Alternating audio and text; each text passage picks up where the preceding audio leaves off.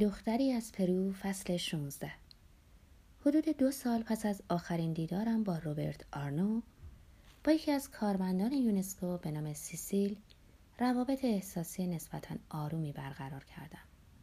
سیسیل جذاب و دلپذیر بود ولی خوددار گیاهخوار و تا بیخ کاتولیک بود و تنها هنگام نزدیکی با هم هماهنگ بودیم. در سایر مواقع در دو قطب مخالف قرار داشتیم. زمانی رسید که به فکر زندگی مشترک افتادیم. ولی هر دومون به ویژه من از چشم اندازمون میترسیدیم چون با همدیگه خیلی تفاوت داشتیم. و در واقع میانمون حتی سایه ای از عشق نبود. از اون پس روابطمون سرد و کسالت آور شد و روزی رسید که دیگه با هم تماس نگرفتیم و یکدیگر رو ندیدیم. با اینکه در همه آزمون ها موفق شده و مدارک تحصیلی لازم رو به دست آورده بودم ابتدا به سختی تونستم اولین قراردادهای ترجمه شفاهی رو به دست بیارم. چون دایره این گونه مترجمین بسته تر از مترجمین کتبی بود. و انجمنهای این حرفه که به مافیا بیشباهت نبودند اعضای جدید رو به کندی قطر چکون میپذیرفتند صرفا با افزودن زبان روسی به فرانسه و انگلیسی بود که تونستم وارد اون بشم. قراردادهای ترجمه شفاهی باعث شد در اروپا زیاد سفر کنم. به ویژه به لندن که بیشتر به خاطر کنفرانس ها و سمینارهای اقتصادی در اون به سر می بردم. در سال 1970 یه روز برای پس گرفتن پاسپورتم به کنسولگری پرو در خیابان اسلون رفته بودم. که به دوست دوران کودکی و همشاگردی شامپاینا مدرسه راهنماییم در میرافلورس برخوردم که به همون دلیل به اونجا اومده بود. خوان بارتو.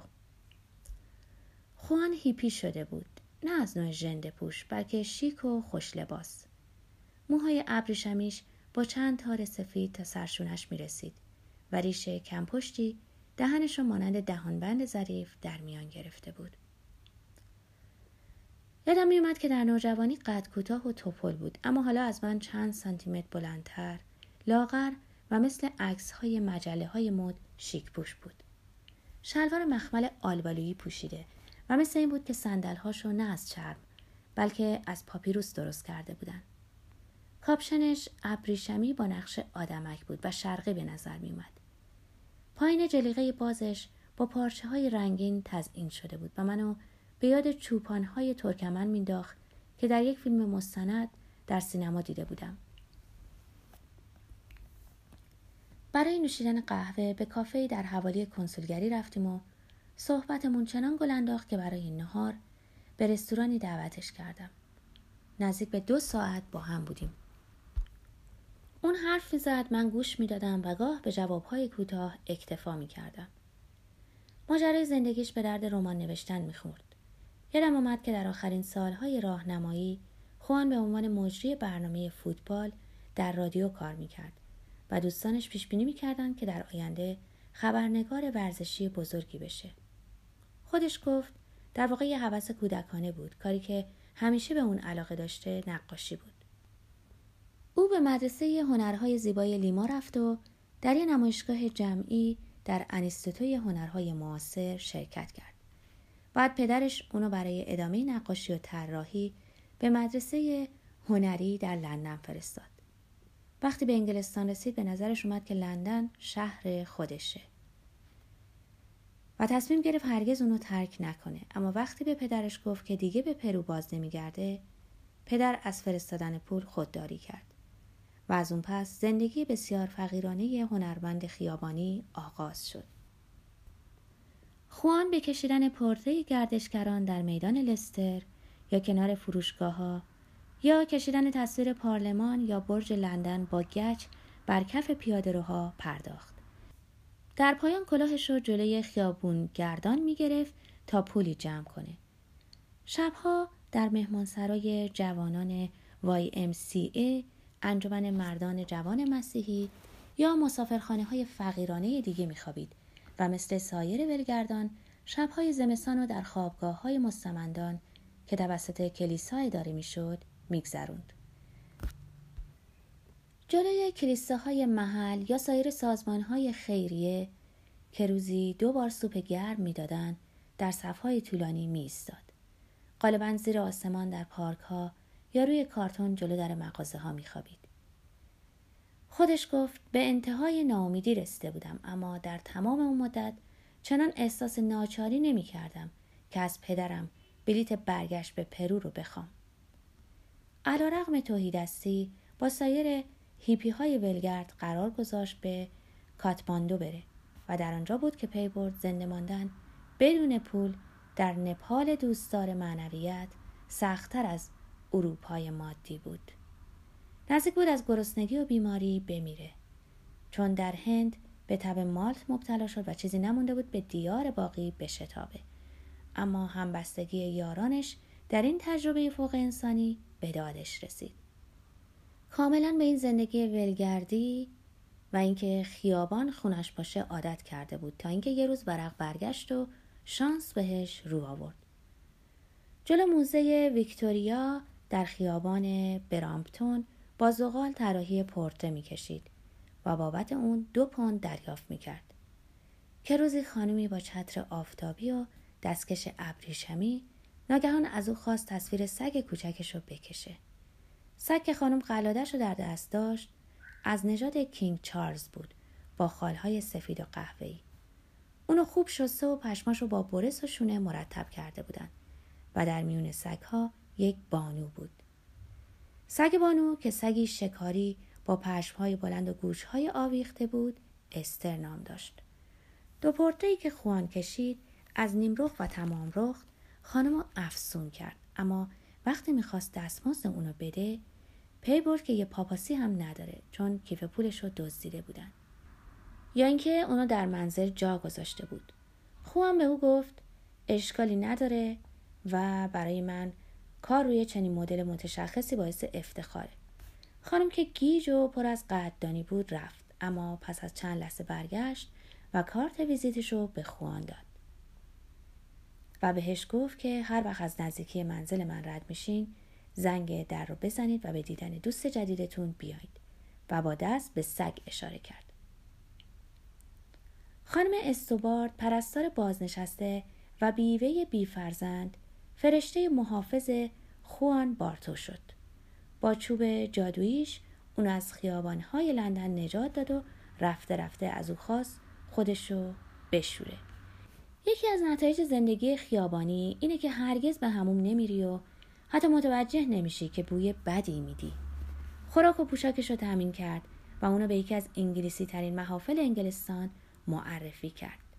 جهان صاحبان استبل در نیو مارکت جایی که مشهورترین اسبهای مسابقه انگلستان و شاید سراسر جهان به دنیا میان رشد می‌کنن و میمیرن خانم استوبارد در یکی از گوشه های دنج محله عیان نشین تنها با سگ کوچکش زندگی می‌کرد. خونه دارای باقی بود که خودش به اون رسیدگی می‌کرد و بسیار چشم نواز بود. اون از شوهرش که پزشک متخصص کودکان بود به ارث برده بود. پزشکی که سراسر عمر رو در بخشها و در مانگاه بیمارستان به مداوای کودکان دیگه گذرونده بود. بیان که خود بتونه یه بچه داشته باشه. خوان بارتو یه روز که خودش رو بیش از همیشه گرسنه تنها و مشوش میافت در خانه بیوه زن رو زده بود. خانم فوری اونو شناخت. اومدم از دوستم استر احوال پرسی کنم و اگه زحمتی نیست یه قطع نونم می‌خورم. خانم با لبخند گفت بفرمایید تو جوان هنرمند. اگه ممکنه اول صندله کثیفتون رو پاک کنید. می‌تونین زیر شیر باغ پاهاتونم بشوین. به گفته خوان بارتو خانم استوبارد فرشته بود که از آسمان اومده بود. او طرح زغالی که خوان از استر کشیده بود رو قاب کرده و جوری روی میز کوچک سالن گذاشته بود که به چشم می‌خورد. از خوان خواست دستهاش رو هم با آب و صابون بشویه از همون لحظه اول حالت مادری مقتدر رو گرفت. براش دو ساندویژ خیار درست کرد با یه فنجون چای. مدتی روده درازی کردن و بعد خانم از او خواست زندگیشو شهر بده. می‌خواست همه چیز درباره دنیا بدونه و اصرار کرد خوان درباره هیپی ها هم بگه. اینکه چطوری بودن، از کجا می اومدن و چطور زندگی می‌کردن. از اون پس خوان نه تنها برای غذا خوردن بلکه به این خاطر به دیدنش می‌رفت که از گفتگو با اون لذت می‌برد. درسته که هفتاد ساله بود اما روحیه یه دختر 15 ساله رو داشت. و به کمک خوان آخرش هیپی شد. خوان هفته یه بار به ویلای اون می‌رفت. استر رو میشست و بارس می‌کشید به خانم استوارد کمک می‌کرد تا باغ و بیل بزنه و آبیاری کنه. و گاهی برای خرید همراهش به محله مجاور می‌رفت. حتما ساکنان برجوهای محله با کنجکاوی این زوج ناهمگونو تماشا می‌کردن خوان در آشپزی کمکش می‌کرد. خوراک های پرویی مانند دلمه سیب زمینی مرغ با ادویه تند و ماهی خام خوابونده در آبلیمو به او آموخت. ظرفها رو میشست و بعد از غذا گپ می‌زدن و به موسیقی که خانم میگذاشت و براش تازگی داشت گوش می‌دادن. خانم یک متودیست مؤمن بود اما بر پیش داوریهاش فائق اومد و به خوان پول داد تا براش ماری جوانا تهیه کنه. چنان نسبت به همه چیز کنجکاو بود که اگه خوان تشویقش می‌کرد ممکن بود یه قرص LCD هم بخوره. رابطه اونا چیزی بیش از دوستی بود و علا رقم اختلاف سن، زبان و ملیت به گونه رفاقت همراه با تفاهم و همدلی تبدیل شده بود. به طوری که خوان احساس می‌کرد که او مادر، خواهر، دوست و فرشته محافظشه. ابتدا خوان هفته یه بار به دیدن خانم استوارد می‌رفت اما بعد هفته دو و سه بار به اونجا می‌رفت و آخر سر تمام وقت در منزل خانم استوارد که اتاق کوچک شوهر مرحومش رو به او واگذار کرده بود نقل مکان کرد. برخلاف آنچه خوان رو نگران می‌کرد همه چیز به خوبی گذشت. خانم خونه به هیچ وجه در زندگی خوان دخالت نمی‌کرد و ازش نمی‌پرسید چرا بعضی شبا به منزل نمیاد یا هنگامی میاد که ساکنان محله سر کار میرن. او کلید در خونه رو به خوان داده بود. خوان با خنده می‌گفت فقط یه چیز از من می‌خواست اینکه هفته دو بار به همون برم. چون در این سه سالی که خیابونگرد و هیپی بودم به کل وجود دوش رو فراموش کرده بودم. اما در منزل خانم استوبارد رفته رفته این رفتار میافلورسی که گرفتن دوش روزانه باشه رو باز یافتم. البته خوان در رسیدگی به باغ آشپزی کمک می‌کرد. استر رو میگردوند و کیسه زباله رو بیرون می‌برد. اما در حالی که هر یک فنجانی چای در دست داشتن جلوی یه بشقاب بیسکویت زنجبیل با خانم استوبارد گفتگوهای صمیمانه و طولانی داشتند. دختری از پرو فصل 17 خوان براش از پرو می‌گفت و خانم از انگلستانی که در فضای کنونی لندن مدرن و پر و جوش ما قبل تاریخی به نظر می رسید. پسر و دخترها تا 16 سالگی در محیط خشک مدارس شبانه روزی به سر می بردن. از این گذشته به جز در محلاتی که شهرت بدی داشتن همه جا ساعت نه شب وقت خواب بود و چراغا خاموش می شد. خانم استوبارد و شوهرش تنها تفریحی که گاه اجازه اونو به خودشون می‌دادن رفتن به کنسرت یا اپرا بود. در تعطیلات تابستان یک هفته نزد برادران شوهر و خانماشون میموندن و هفته دیگر به گشت و گذار در کنار دریاچه های اسکاتلند که مورد علاقه شوهرش بود می پرداختند. خانم استوبارد هرگز از انگلستان خارج نشده بود اما به رویدادهای جهان علاقه داشت. روزنامه تایمز رو با دقت می‌خوند و ابتدا با اطلاعیه های ترحیم شروع می کرد. همچنین ساعت یک بعد از ظهر و هشت شب به اخبار رادیو بی بی سی گوش می‌داد. هرگز به فکر خرید تلویزیون نیفتاده بود و به ندرت به سینما می‌رفت. با این حال گرامافون داشت و سمفانی های موزارت و بتوون رو گوش می‌داد. یه روز برادرزادش رو برای اسرانه دعوت کرد. او تنها عضو خانواده بود که براش مونده بود. در نیو مارکت تربیت کننده اسب بود و به گفته امش شخصیتی بود. با توجه به اتومبیل جگوار سرخ رنگی که جلوی در پارک کرده بود، حتما همینطور بود. برادرزاده جوان و شاداب با موهای بور مجعد و لبهای سرخ از اینکه یه بطر اسکاچ خوب در خانه پیدا نمی‌شد و ناچار بود با یک گیلاس کوچک موسکات که خانم استوبار تعارفش کرده بود بسازه متعجب بود. اونم پس از صرف چای همراه با ساندویچ های خیار همیشگی و کیک پنیر و لیمو. با خوان بسیار صمیمانه برخورد کرد. گو این که به سختی تونست مکان کشور دوردستی که هیپی از آن اومده بود و تشخیص بده. پرو رو با مکزیک اشتباه می‌کرد و از این بابت منصفانه خود را مقصر شناخت. و گفت حتما یه نقشه و راهنمای جغرافیا می‌خره تا دیگه مثل امروز گاف نده تا شب اونجا موند و درباره اسبهای اصیلی که در نیومارکت برای مسابقه تربیت می‌کرد لطیفه گفت اعتراف کرد دلیل انتخاب شغلش این بوده که نمی‌تونسته سوار کار بشه چون درشتی هیکلش مانع می شده. برای سوارکاری باید خیلی فداکاری کرد اما بهترین شغل دنیاست. پیش از رفتن با خوشحالی طرح زغالی رو که خانبارتو از استر کشته بود تماشا کرد و با قاطعیت گفت این یه اثر هنریه. کمی بعد یادداشتی چند سطری به دست دوستم رسید که پس از ملاقات خیابانی با خانم استوارد و استر زندگیشو به کل تغییر داد. در یادداشت از او پرسیده بودند که آیا هنرمند مایل پورتری از پریمروز مادیان و ستاره استبل آقای پاتریک چیک که چارلز تربیتش رو بر عهده داره تهیه کنه. مالک اسب که از موفقیت پریمروز در مسابقات اسب دوانی راضیه می‌خواد تصویر اونو بر بوم جاودانی کنه. پیشنهاد کرد که اگر از پورتره خوشش اومد به خوان 200 پوند دستمزد بده. در غیر این صورت او می‌تونست پورتره رنگ و روغنش رو حفظ کنه و 50 پوند بابت کارش دستمزد بگیره. به یاری پریمروز چارلز و آقای چیک خوان بارتو از وضعیت هیپی بی پول بیرون اومد و به هیپی سالن تبدیل شد کسی که با هنرش بچه مادیان مادیان و اسب مسابقه رو جاودان می کرد و همین رفته رفته در خونه های مالکان و پرورش دهندگان اسب رو به روش گشود. آقای چیک از تابلوی پریمروز خوشش اومد و در برابر نگاه شگفت زده خوان دیویس پوندی که قولش رو داده بود به او داد. اولین کار خوان خرید کلاه کوچکی که با گل تزئین شده بود همراه با چتر آفتابی مناسب اون برای خانم استوبارد بود. از این ماجرا چهار سال گذشته بود و خوان همچنان تغییر افسانه‌ای سرنوشت خودش رو باور نمی‌کرد. دست کم صد تابلوی رنگ و روغن از اسبها و تعداد بیشماری طرح با مداد و زغال و گچ کشیده بود و انقدر سفارش داشت که مالکان اصطبل های نیومارکت ناچار بودند برای تهیه پرتره اسبشون هفته ها منتظر بمونند.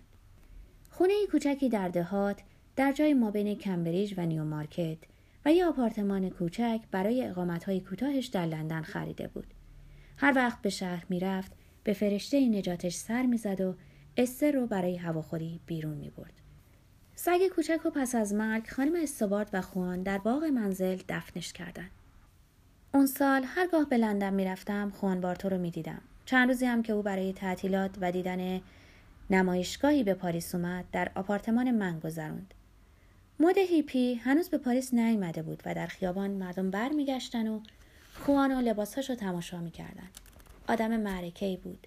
هر بار که برای کار به لندن می‌رفتم قبلا بهش خبر می‌دادم و از نیو مارکت میومد و دست کم یه شب و با گوش دادن به موسیقی پاپ و خوشی های لندنی میگذروندیم. به یاری اون کارایی کردم که هرگز نمی‌کردم. سراسر شب موندن در دیسکوتک یا جشن هیپی ها که بوی علف فضای اونو پر کرده بود و خوردن بیسکویت که آدم تازه کاری مثل منو به سفرهای ساکت کیهانی می برد که گاه ارضا کننده و غالبا کابوسوار بودند. عجیب ترین چیز برای من و خوشایند چرا پنهان کنم سهولت آشنایی با دخترها در این جشن ها بود. تنها در اون هنگام بود که پی بردم چارچوب اخلاقی که آلبرتا منو در اون بزرگ کرده بود و زندگیم در پاریس هنوز بر اساس اون ادامه داشت تا چقدر سختگیرانه بود. از نظر مردم جهان فرانسوی ها آدمایی آزاد و بدون پیشداوری هستند و دخترای فرانسوی به آسانی با مردم معاشرت می‌کنند اما آنها که این آزادی رو به افراط بی سابقه ای میکشونند دختر پسرای لندنی متعلق به انقلاب هیپیا بودند. خوان با تمسخر می‌گفت زندگی تو در پاریس مربوط به یک کارمند یونسکوس زندگی یک خشک مقدس میافلورسی. به تو قول میدم که در بسیاری از محافل پاریس هم خیلی هم مثل اینجا آزادانه رفتار می‌کنن. حق با او بود زندگی پاریسی من به طور کلی زندگی من.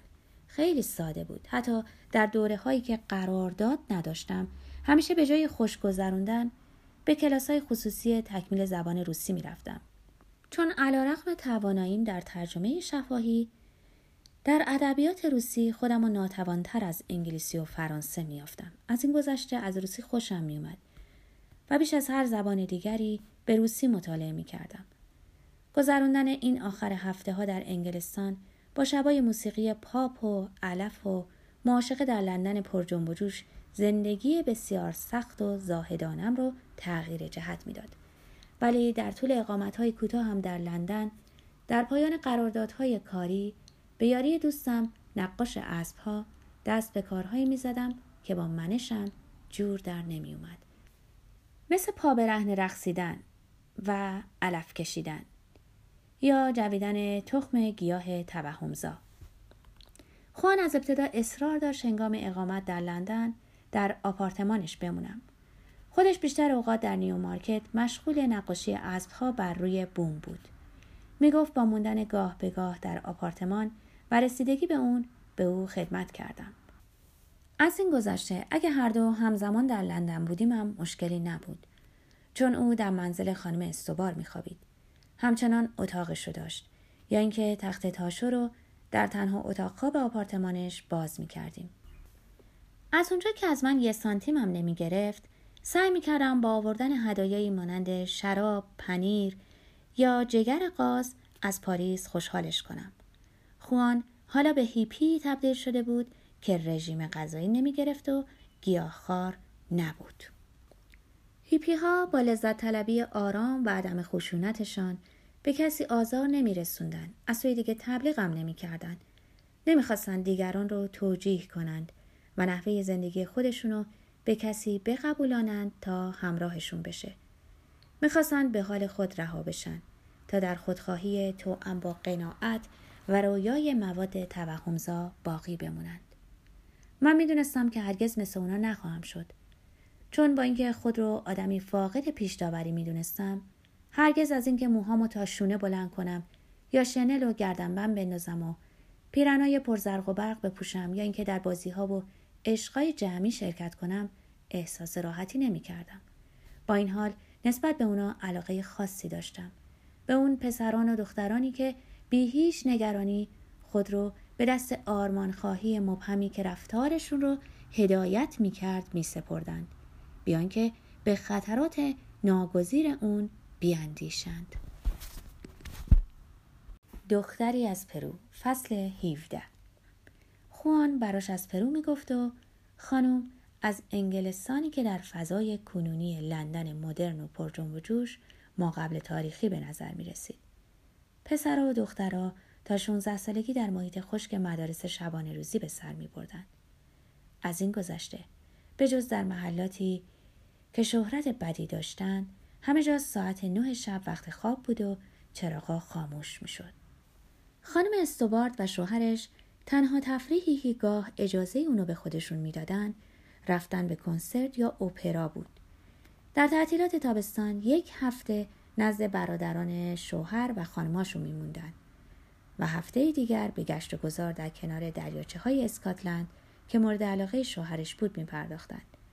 خانم استوبارد هرگز از انگلستان خارج نشده بود اما به رویدادهای جهان علاقه داشت. روزنامه تایمز رو با دقت می‌خوند و ابتدا با اطلاعیه های ترهیم شروع می‌کرد. همچنین ساعت یک بعد از ظهر و هشت شب به اخبار رادیو بی بی سی گوش می‌داد. هرگز به فکر خرید تلویزیون نیفتاده بود و به ندرت به سینما می‌رفت. با این حال گرامافون داشت و سمفونی های موزارت و بتوون رو گوش می‌داد. یه روز برادرزادش رو برای عصرانه دعوت کرد. او تنها عضو خانواده بود که براش مونده بود. در نیو مارکت تربیت کننده اسب بود و به گفته عمه‌اش شخصیتی بود.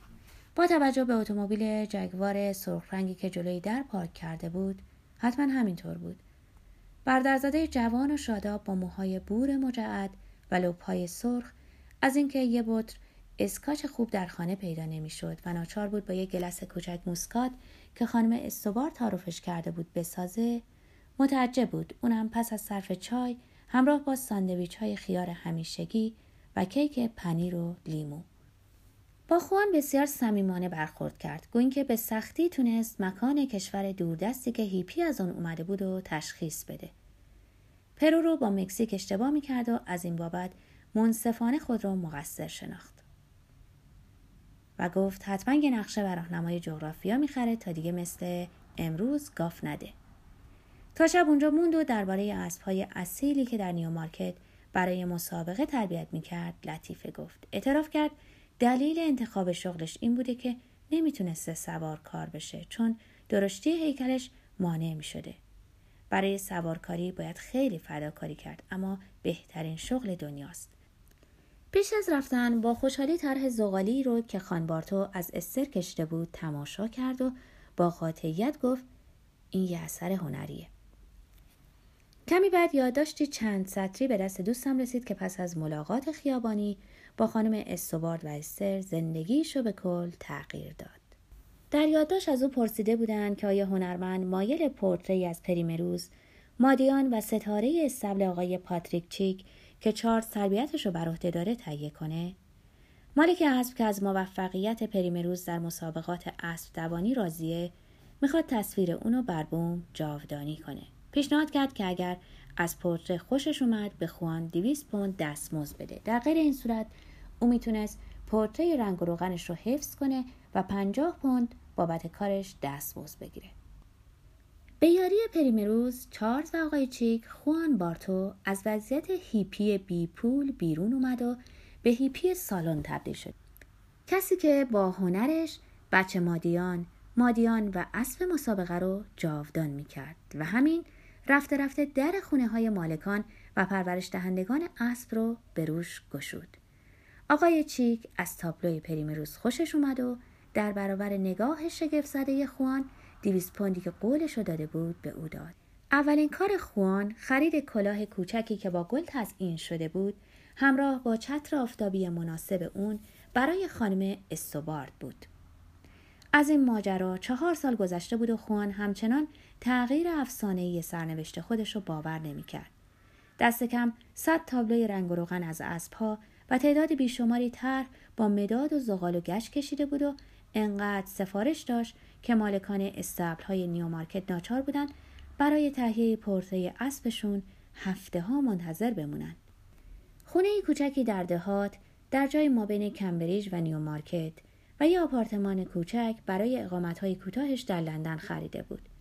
هر وقت به شهر می‌رفت به فرشته نجاتش سر می‌زد و استر رو برای هواخوری بیرون می برد. سگ کوچک و پس از مرگ خانم استوبارد و خوان در باغ منزل دفنش کردند. اون سال هرگاه به لندن می‌رفتم خوان بارتو رو می‌دیدم. چند روزی هم که او برای تعطیلات و دیدن نمایشگاهی به پاریس اومد در آپارتمان من گذروند. مد هیپی هنوز به پاریس نیامده بود و در خیابان مردم برمیگشتن و خوان و لباسهاش رو تماشا می‌کردن آدم معرکه بود هر بار که برای کار به لندن می‌رفتم قبلا بهش خبر می‌دادم و از نیو مارکت میومد و دست کم یه شب و با گوش دادن به موسیقی پاپ و خوشی های لندنی میگذروندیم. به یاری اون کارایی کردم که هرگز نمی‌کردم. سراسر شب موندن در دیسکوتک یا جشن هیپی ها که بوی علف فضای اونو پر کرده بود و خوردن بیسکویت که آدم تازه کاری مثل منو به سفرهای ساکت کیهانی می برد که گاه ارضا کننده و غالبا کابوسوار بودند. عجیب ترین چیز برای من و خوشایند چرا پنهان کنم؟ سهولت آشنایی با دخترها در این جشن ها بود. تنها در اون هنگام بود که پی بردم چارچوب اخلاقی که ام آلبرتا منو در اون بزرگ کرده بود و زندگیم در پاریس هنوز بر اساس اون ادامه داشت تا چقدر سختگیرانه بود از نظر مردم جهان فرانسوی ها آدمایی آزاد و بدون پیشداوری هستند و دخترای فرانسوی به آسانی با مردم معاشرت می‌کنند اما آنها که این آزادی رو به افراط بی سابقه ای میکشونند. دختر پسرای لندنی متعلق به انقلاب هیپیا بودند. خوان با تمسخر می‌گفت زندگی تو در پاریس مربوط به یک کارمند یونسکوس زندگی یک خشک مقدس میافلورسی. به تو قول میدم که در بسیاری از محافل پاریس هم خیلی هم مثل اینجا آزادانه رفتار می‌کنن. حق با او بود زندگی پاریسی من به طور کلی زندگی من خیلی ساده بود. حتی در دوره هایی که قرارداد نداشتم همیشه به جای خوش گذروندن به کلاس های خصوصی تکمیل زبان روسی می‌رفتم. چون علیرغم تواناییم در ترجمه شفاهی در ادبیات روسی خودم و ناتوانتر از انگلیسی و فرانسه میافتم از این گذشته از روسی خوشم میومد و بیش از هر زبان دیگری به روسی مطالعه می کردم. گذراندن این آخر هفته ها در انگلستان با شبای موسیقی پاپ و علف و معاشقه در لندن پر جنب و جوش زندگی بسیار سخت و زاهدانم رو تغییر جهت می‌داد.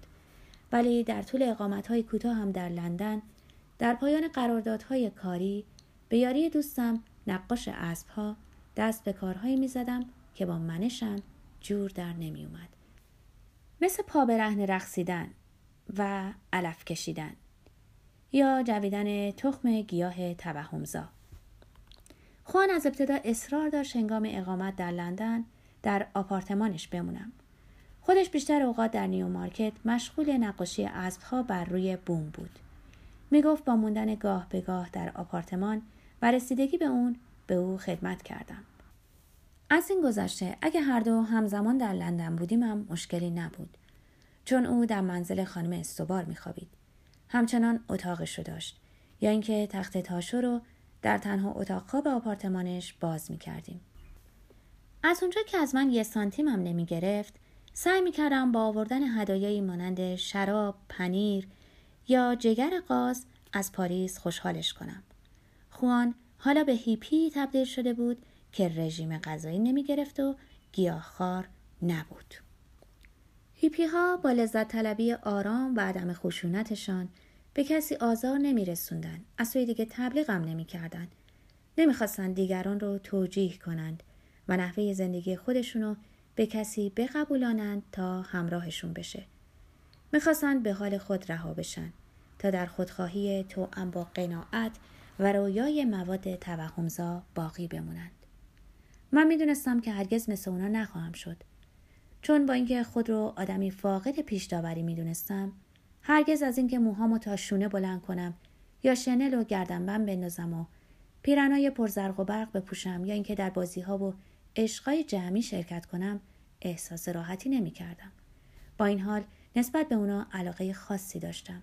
به اون پسران و دخترانی که بی هیچ نگرانی خود رو به دست آرمان خواهی مبهمی که رفتارشون رو هدایت می کرد می سپردند.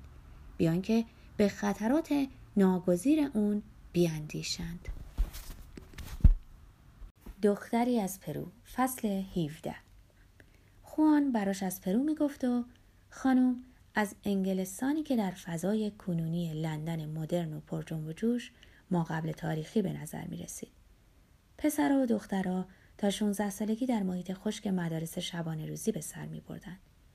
از این گذشته به جز در محلاتی که شهرت بدی داشتن همه جا ساعت نه شب وقت خواب بود و چراغا خاموش می شد.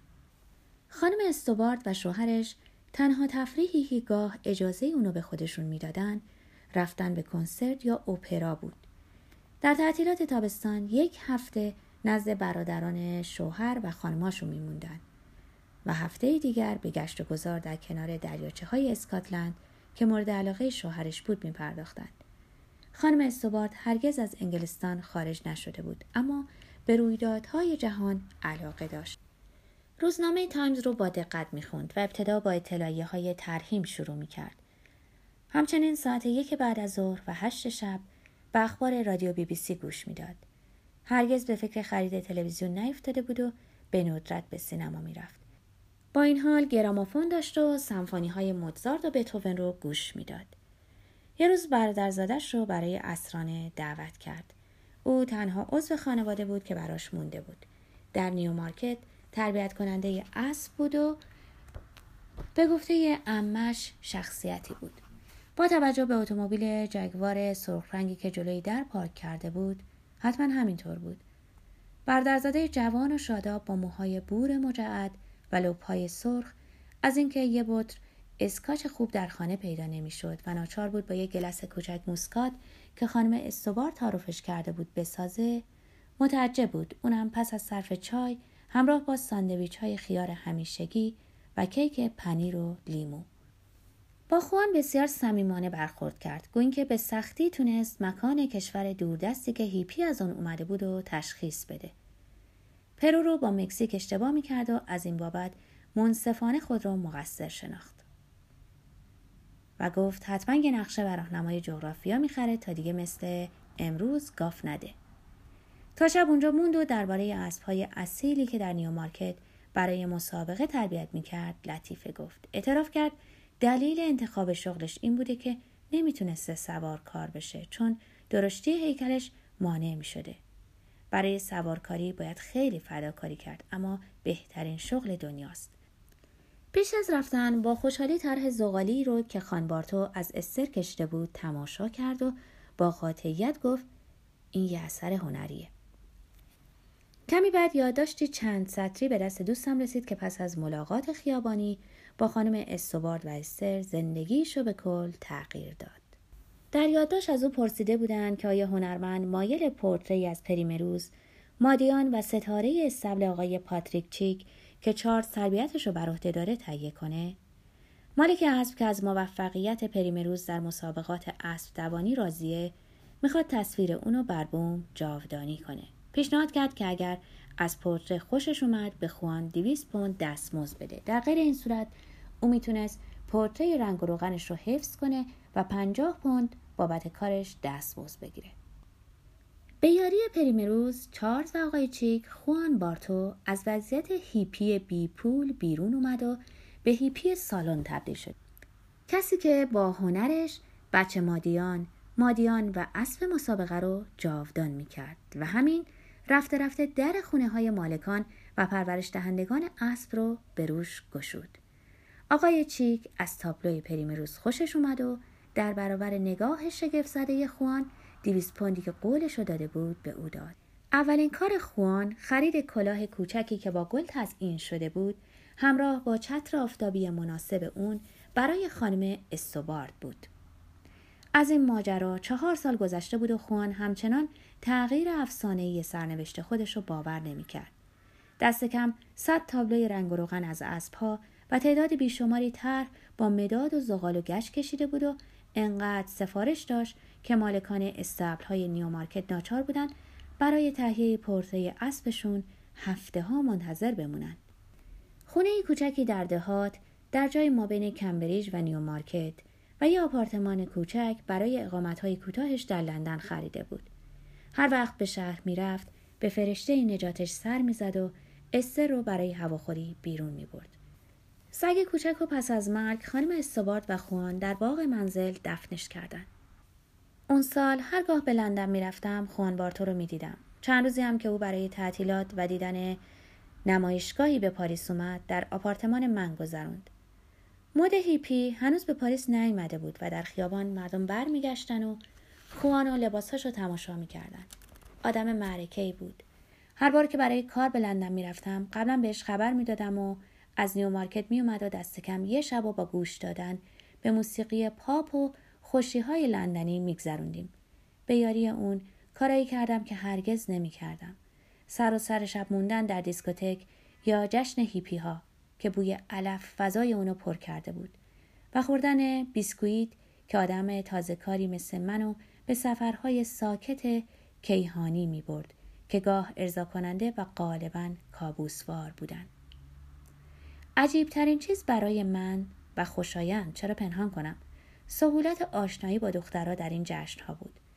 تنها در اون هنگام بود که پی بردم چارچوب اخلاقی که ام آلبرتا منو در اون بزرگ کرده بود و زندگیم در پاریس هنوز بر اساس اون ادامه داشت تا چقدر سختگیرانه بود از نظر مردم جهان فرانسوی ها آدمایی آزاد و بدون پیشداوری هستند و دخترای فرانسوی به آسانی با مردم معاشرت می‌کنند اما آنها که این آزادی رو به افراط بی سابقه ای میکشونند.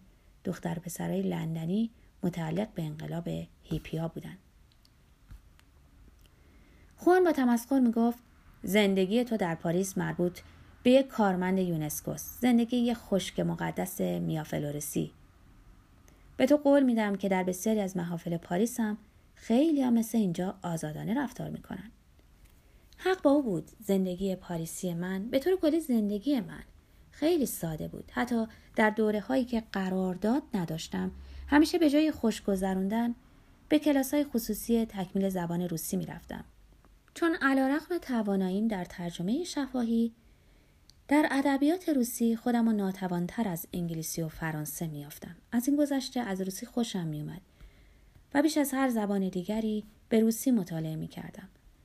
گذراندن این آخر هفته ها در انگلستان با شبای موسیقی پاپ و علف و معاشقه در لندن پر جنب و جوش زندگی بسیار سخت و زاهدانم رو تغییر جهت می‌داد. ولی در طول اقامت های کوتاه هم در لندن در پایان قراردادهای کاری به یاری دوستم نقاش اسب ها دست به کارهایی می زدم که با منشم جور در نمی اومد. مثل پا رهن رقصیدن و علف کشیدن یا جویدن تخم گیاه توهمزا. خوان از ابتدا اصرار داشت هنگام اقامت در لندن در آپارتمانش بمونم.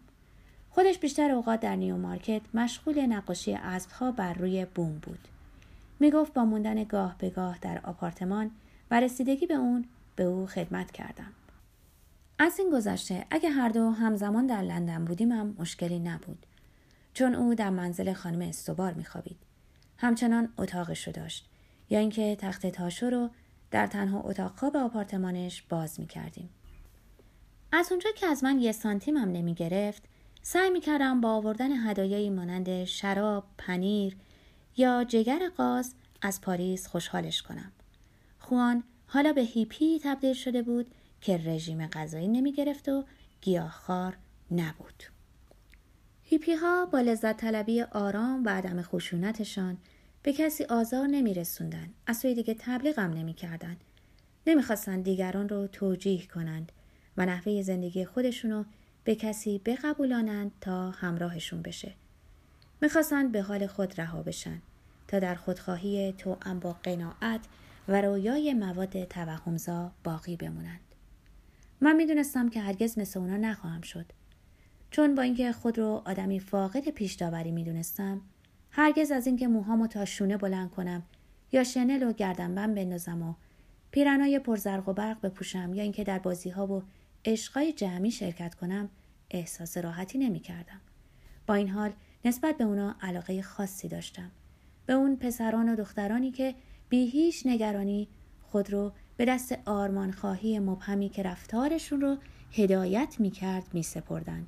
بیان که به خطرات ناگزیر اون بیاندیشند. دختری از پرو فصل 17 خوان براش از پرو می‌گفت و خانم از انگلستانی که در فضای کنونی لندن مدرن و پرجنب و جوش ما قبل تاریخی به نظر می رسید. پسرها و دخترها تا 16 سالگی در محیط خشک مدارس شبانه روزی به سر می بردن. از این گذشته به جز در محلاتی که شهرت بدی داشتن همه جا ساعت نه شب وقت خواب بود و چراغا خاموش می شد. خانم استوبارد و شوهرش تنها تفریحی که گاه اجازه اونو به خودشون می‌دادن رفتن به کنسرت یا اپرا بود.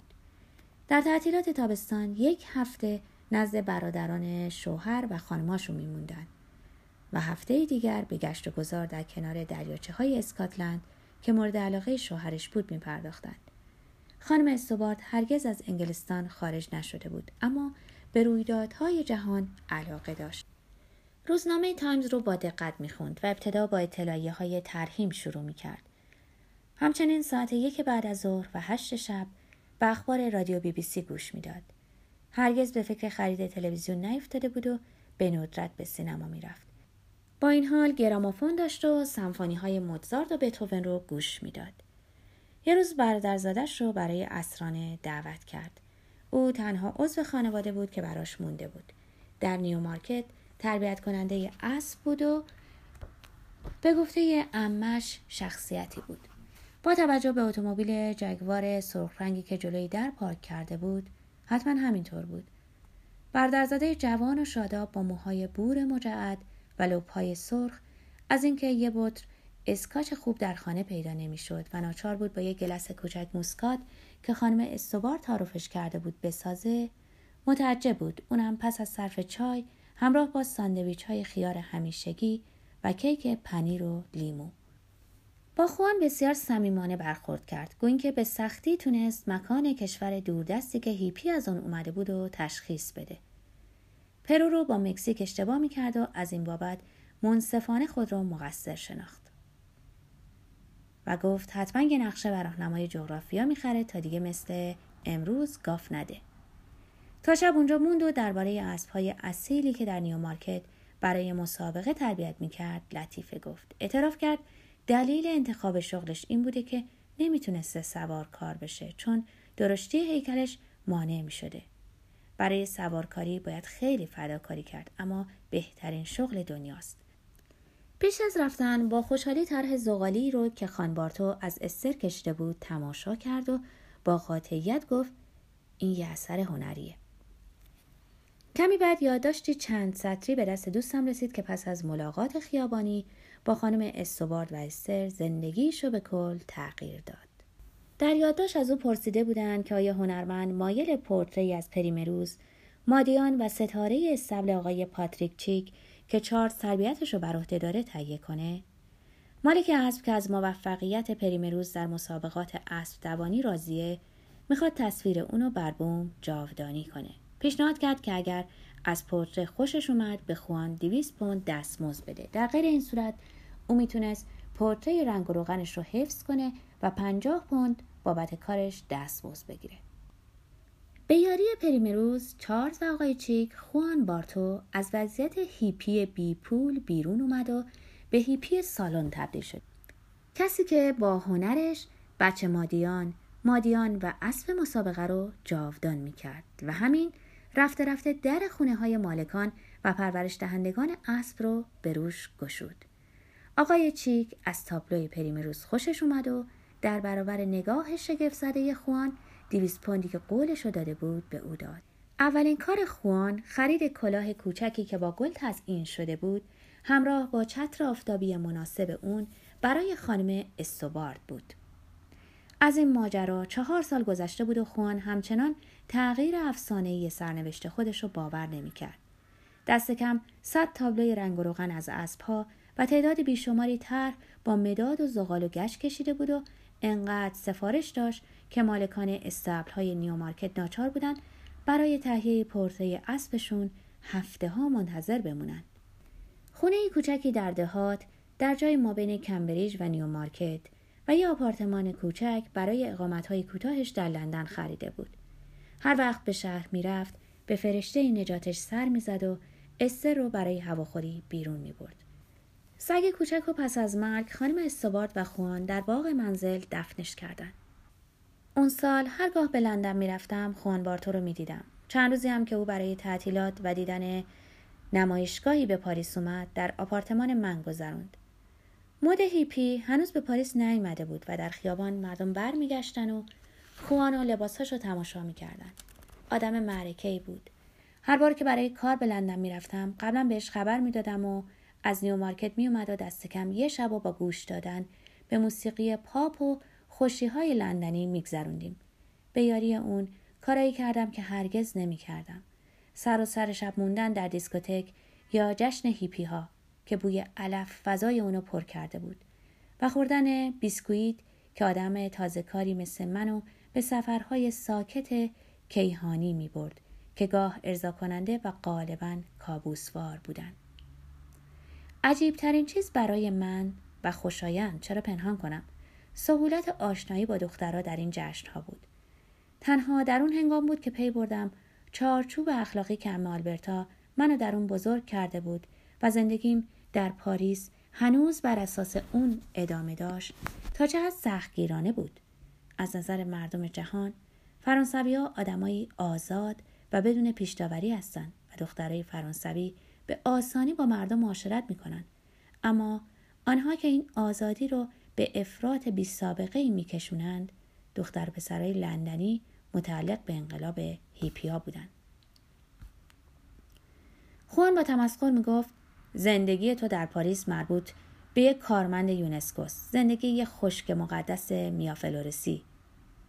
به تو قول میدم که در بسیاری از محافل پاریس هم خیلی هم مثل اینجا آزادانه رفتار می‌کنن. حق با او بود. زندگی پاریسی من به طور کلی زندگی من خیلی ساده بود. حتی در دوره هایی که قرارداد نداشتم همیشه به جای خوش گذروندن به کلاس های خصوصی تکمیل زبان روسی می‌رفتم. چون علا رقم تواناییم در ترجمه شفاهی در ادبیات روسی خودم و ناتوانتر از انگلیسی و فرانسه میافتم از این گذشته از روسی خوشم میومد و بیش از هر زبان دیگری به روسی مطالعه می کردم. گذراندن این آخر هفته ها در انگلستان با شبای موسیقی پاپ و علف و معاشقه در لندن پر جنب و جوش زندگی بسیار سخت و زاهدانم رو تغییر جهت می‌داد. ولی در طول اقامت های کوتاه هم در لندن در پایان قراردادهای کاری به یاری دوستم نقاش اسب ها دست به کارهایی می زدم که با منشم جور در نمی اومد. مثل پا رهن رقصیدن و علف کشیدن یا جویدن تخم گیاه توهمزا. خوان از ابتدا اصرار داشت هنگام اقامت در لندن در آپارتمانش بمونم. خودش بیشتر اوقات در نیو مارکت مشغول نقاشی اسبها بر روی بوم بود. می گفت با موندن گاه به گاه در آپارتمان و رسیدگی به اون به او خدمت کردم. از این گذشته اگه هر دو همزمان در لندن بودیم هم مشکلی نبود. چون او در منزل خانم استوبار میخوابید. همچنان اتاقش رو داشت یا اینکه تخت تاشو رو در تنها اتاق خواب آپارتمانش باز می کردیم. از اونجا که از من یه سانتیم هم نمی گرفت سعی می کردم با آوردن هدایایی مانند شراب، پنیر یا جگر قاز از پاریس خوشحالش کنم. خوان حالا به هیپی تبدیل شده بود که رژیم غذایی نمی گرفت و گیاهخوار نبود.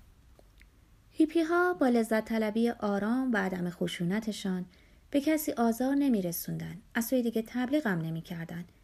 نمی خواستن دیگران رو توجیه کنند و نحوه زندگی خودشونو به کسی بقبولانند تا همراهشون بشه. می‌خواستند به حال خود رها بشن تا در خودخواهی توأم با قناعت و رویای مواد توهمزا باقی بمونند. من می‌دونستم که هرگز مثل اونا نخواهم شد. چون با اینکه خود رو آدمی فاقد پیش داوری می‌دونستم هرگز از اینکه موهامو تا شونه بلند کنم یا شنل و گردنبند بندازم و پیرنای پرزرق و برق بپوشم یا اینکه در بازی ها و عشقای جمعی شرکت کنم احساس راحتی نمی کردم. با این حال نسبت به اونا علاقه خاصی داشتم. به اون پسران و دخترانی که بی هیچ نگرانی خود رو به دست آرمان خواهی مبهمی که رفتارشون رو هدایت می کرد می سپردند. بیان که به خطرات ناگزیر اون بیاندیشند. دختری از پرو فصل 16 حدود دو سال پس از آخرین دیدارم با روبرت آرنو با یکی از کارمندان یونسکو به نام سیسیل روابط احساسی نسبتا آرومی برقرار کردم. سیسیل جذاب و دلپذیر بود ولی خوددار، گیاهخوار و تا بیخ کاتولیک بود. و تنها هنگام نزدیکی با هم هماهنگ بودیم. در سایر مواقع در دو قطب مخالف قرار داشتیم. زمانی رسید که به فکر زندگی مشترک افتادیم. ولی هر دومون به ویژه من از چشم اندازمون می ترسیدیم. چون با همدیگه خیلی تفاوت داشتیم. و در واقع میانمون حتی سایه ای از عشق نبود. از اون پس روابطمون سرد و کسالت آور شد و روزی رسید که دیگه با هم تماس نگرفتیم و یکدیگر را ندیدیم. با اینکه در همه آزمون ها موفق شده و مدارک تحصیلی لازم رو به دست آورده بودم ابتدا به سختی تونستم اولین قراردادهای ترجمه شفاهی رو به دست بیارم.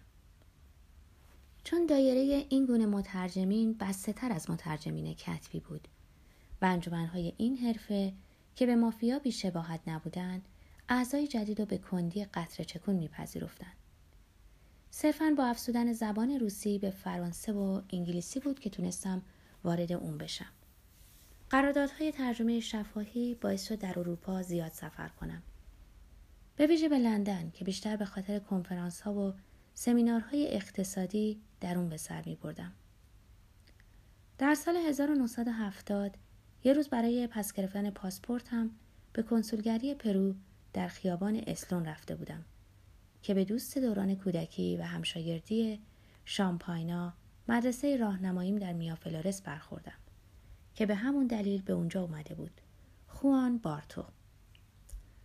خوان هیپی شده بود. نه از نوع ژنده پوش بلکه شیک و خوش لباس. موهای ابریشمیش با چند تار سفید تا سرشونش می رسید و ریشه کمپشتی دهنش مانند دهانبند ظریف در میان گرفته بود.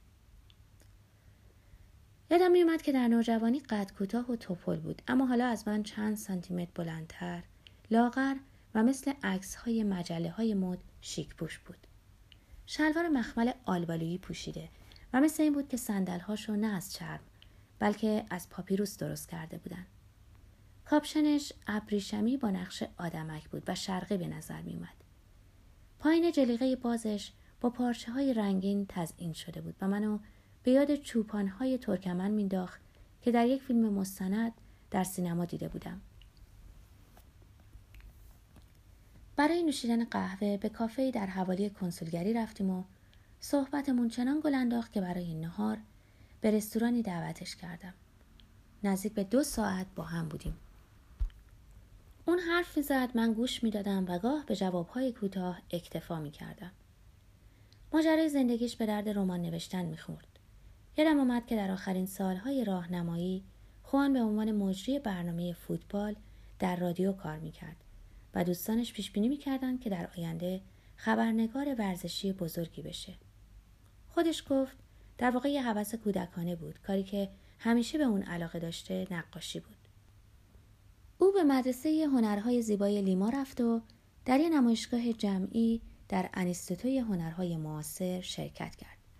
بعد پدرش اونو برای ادامه نقاشی و طراحی به مدرسه هنری در لندن فرستاد. وقتی به انگلستان رسید به نظرش اومد که لندن شهر خودشه. و تصمیم گرفت هرگز اونو ترک نکنه اما وقتی به پدرش گفت که دیگه به پرو باز نمیگرده پدر از فرستادن پول خودداری کرد و از اون پس زندگی بسیار فقیرانه هنرمند خیابانی آغاز شد. خوان به کشیدن پرده گردشگران در میدان لستر یا کنار فروشگاه ها یا کشیدن تصویر پارلمان یا برج لندن با گچ بر کف پیاده روها پرداخت. در پایان کلاهش رو جلوی خیابون گردان می گرفت تا پولی جمع کنه.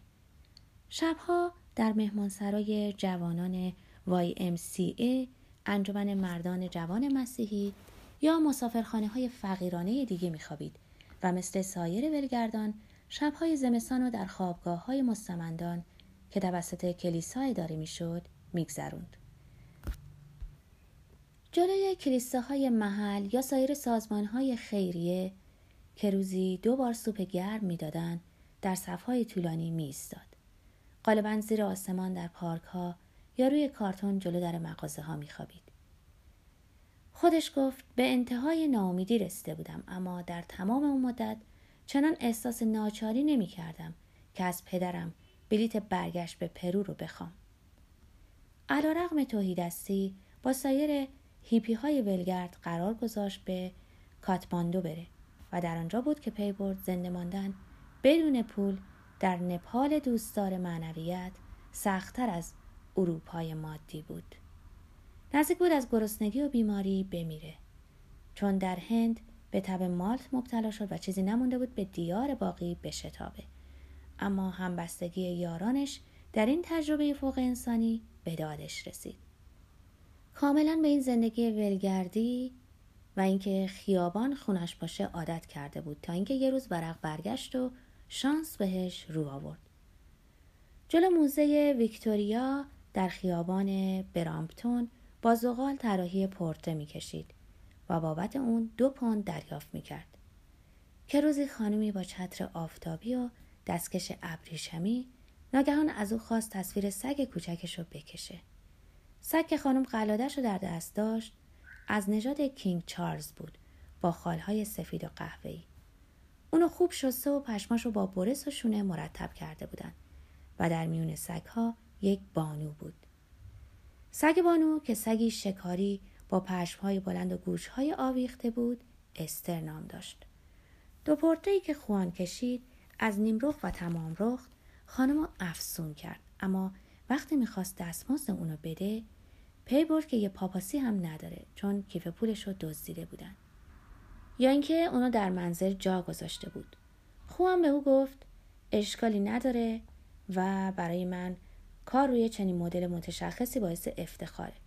خانم که گیج و پر از قدردانی بود رفت اما پس از چند لحظه برگشت و کارت ویزیتش رو به خوان داد.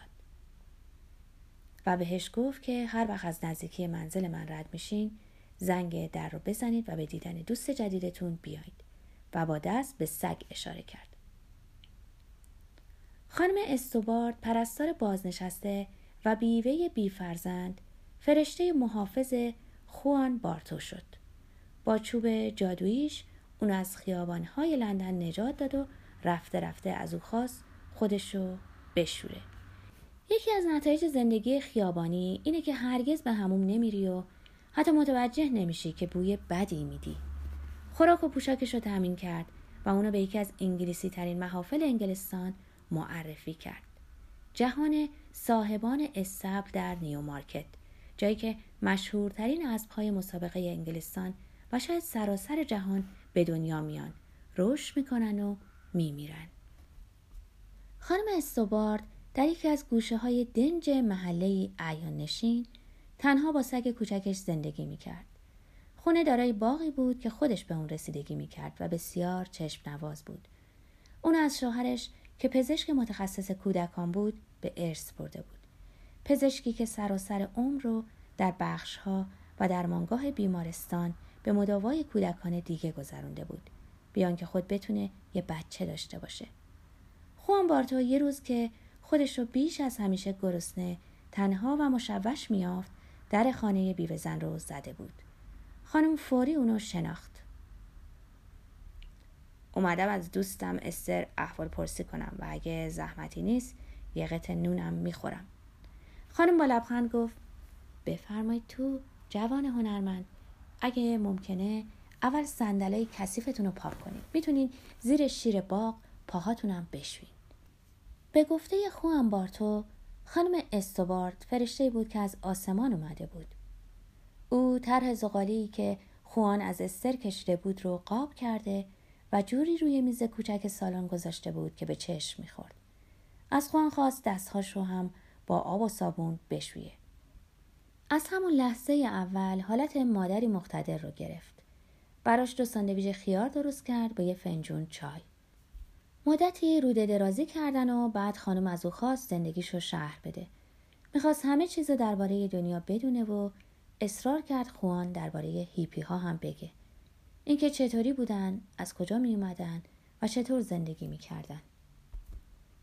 از اون پس خوان نه تنها برای غذا خوردن بلکه به این خاطر به دیدنش می‌رفت که از گفتگو با اون لذت می‌برد.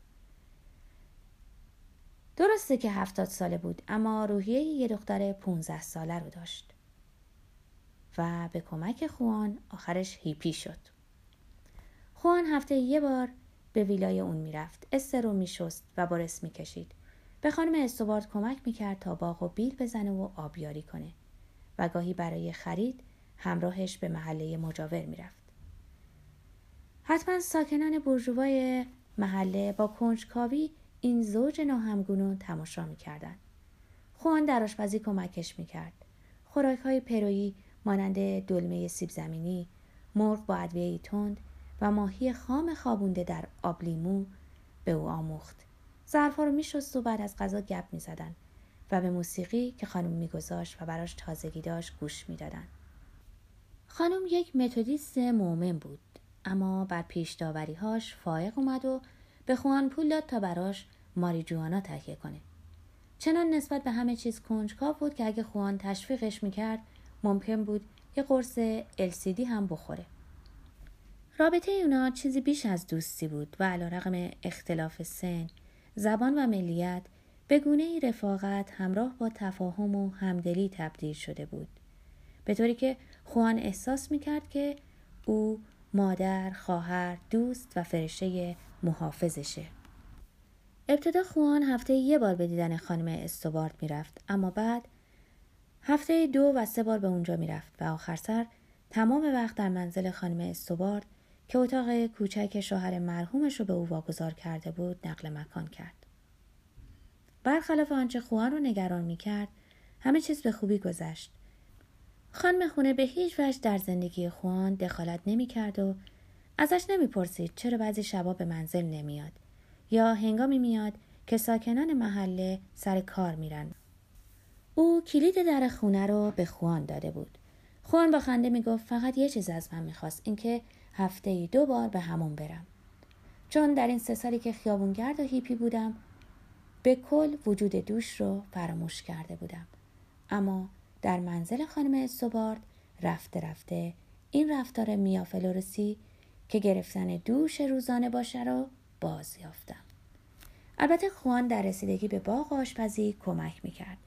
استر رو میگردوند و کیسه زباله رو بیرون می‌برد. اما در حالی که هر یک فنجانی چای در دست داشتن جلوی یه بشقاب بیسکویت زنجبیل با خانم استوبارد گفتگوهای صمیمانه و طولانی داشتند.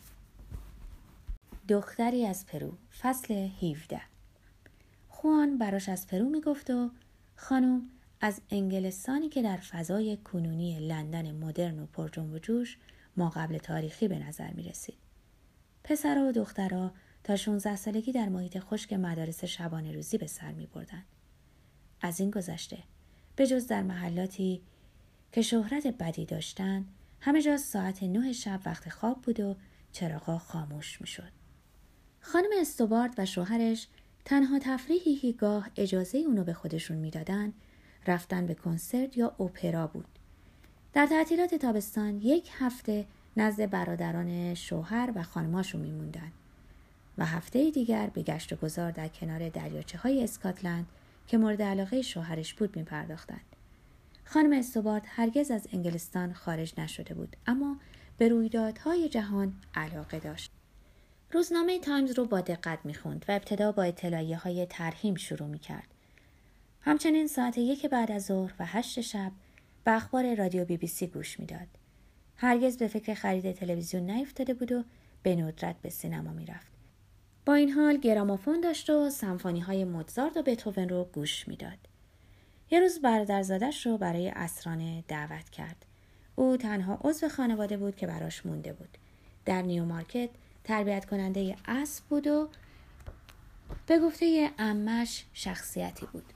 با توجه به اتومبیل جگوار سرخ رنگی که جلوی در پارک کرده بود، حتما همینطور بود. برادرزاده جوان و شاداب با موهای بور مجعد و لبهای سرخ از اینکه یه بطر اسکاچ خوب در خانه پیدا نمی‌شد و ناچار بود با یک گیلاس کوچک موسکات که خانم استوبارد تعارفش کرده بود بسازه متعجب بود اونم پس از صرف چای همراه با ساندویچ های خیار همیشگی و کیک پنیر و لیمو. با خوان بسیار صمیمانه برخورد کرد گو اینکه به سختی تونست مکان کشور دوردستی که هیپی از آن اومده بود و تشخیص بده. پرو رو با مکزیک اشتباه می‌کرد و از این بابت منصفانه خود را مقصر شناخت. و گفت حتما یه نقشه و راهنمای جغرافیا می‌خره تا دیگه مثل امروز گاف نده. تا شب اونجا موند و درباره اسبهای اصیلی که در نیو مارکت برای مسابقه تربیت می‌کرد لطیفه گفت. اعتراف کرد دلیل انتخاب شغلش این بوده که نمی‌تونسته سوار کار بشه چون درشتی هیکلش مانع می‌شده. برای سوارکاری باید خیلی فداکاری کرد اما بهترین شغل دنیاست. پیش از رفتن با خوشحالی طرح زغالی رو که خانبارتو از استر کشته بود تماشا کرد و با قاطعیت گفت این یه اثر هنریه کمی بعد یادداشتی چند سطری به دست دوستم رسید که پس از ملاقات خیابانی با خانم استوبارد و استر زندگیشو به کل تغییر داد. در یادداشت از او پرسیده بودند که آیا هنرمند مایل پورتری از پریمروز مادیان و ستاره استبل آقای پاتریک چیک که چارت تربیتش رو بر عهده داره تهیه کنه. مالک اسب که از موفقیت پریمروز در مسابقات اسب دوانی راضیه می‌خواد تصویر اونو بر بوم جاودانی کنه. پیشنهاد کرد که اگر از پورتره خوشش اومد به خوان 200 پوند دستمزد بده. در غیر این صورت او می‌تونست پورتره رنگ و روغنش رو حفظ کنه و 50 پوند بابت کارش دستمزد بگیره. به یاری پریمروز چارلز آقای چیک خوان بارتو از وضعیت هیپی بی پول بیرون اومد و به هیپی سالن تبدیل شد کسی که با هنرش بچه مادیان مادیان و اسب مسابقه رو جاودان می کرد و همین رفته رفته در خونه های مالکان و پرورش دهندگان اسب رو به روش گشود. آقای چیک از تابلوی پریمروز خوشش اومد و در برابر نگاه شگفت زده خوان دیویس پوندی که قولش رو داده بود به او داد.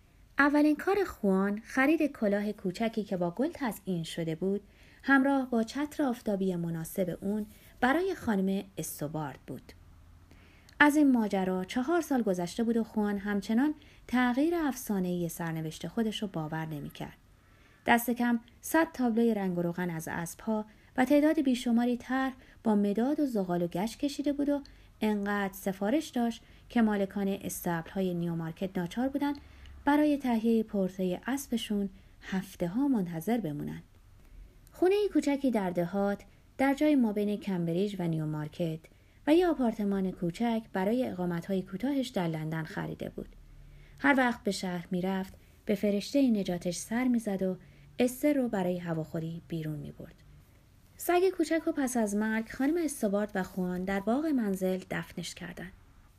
اون سال هرگاه به لندن می‌رفتم خوان بارتو رو می‌دیدم. چند روزی هم که او برای تعطیلات و دیدن نمایشگاهی به پاریس اومد در آپارتمان من گذروند. مد هیپی هنوز به پاریس نیامده بود و در خیابان مردم برمیگشتن و خوان و لباساش رو تماشا می‌کردن. آدم معرکه بود.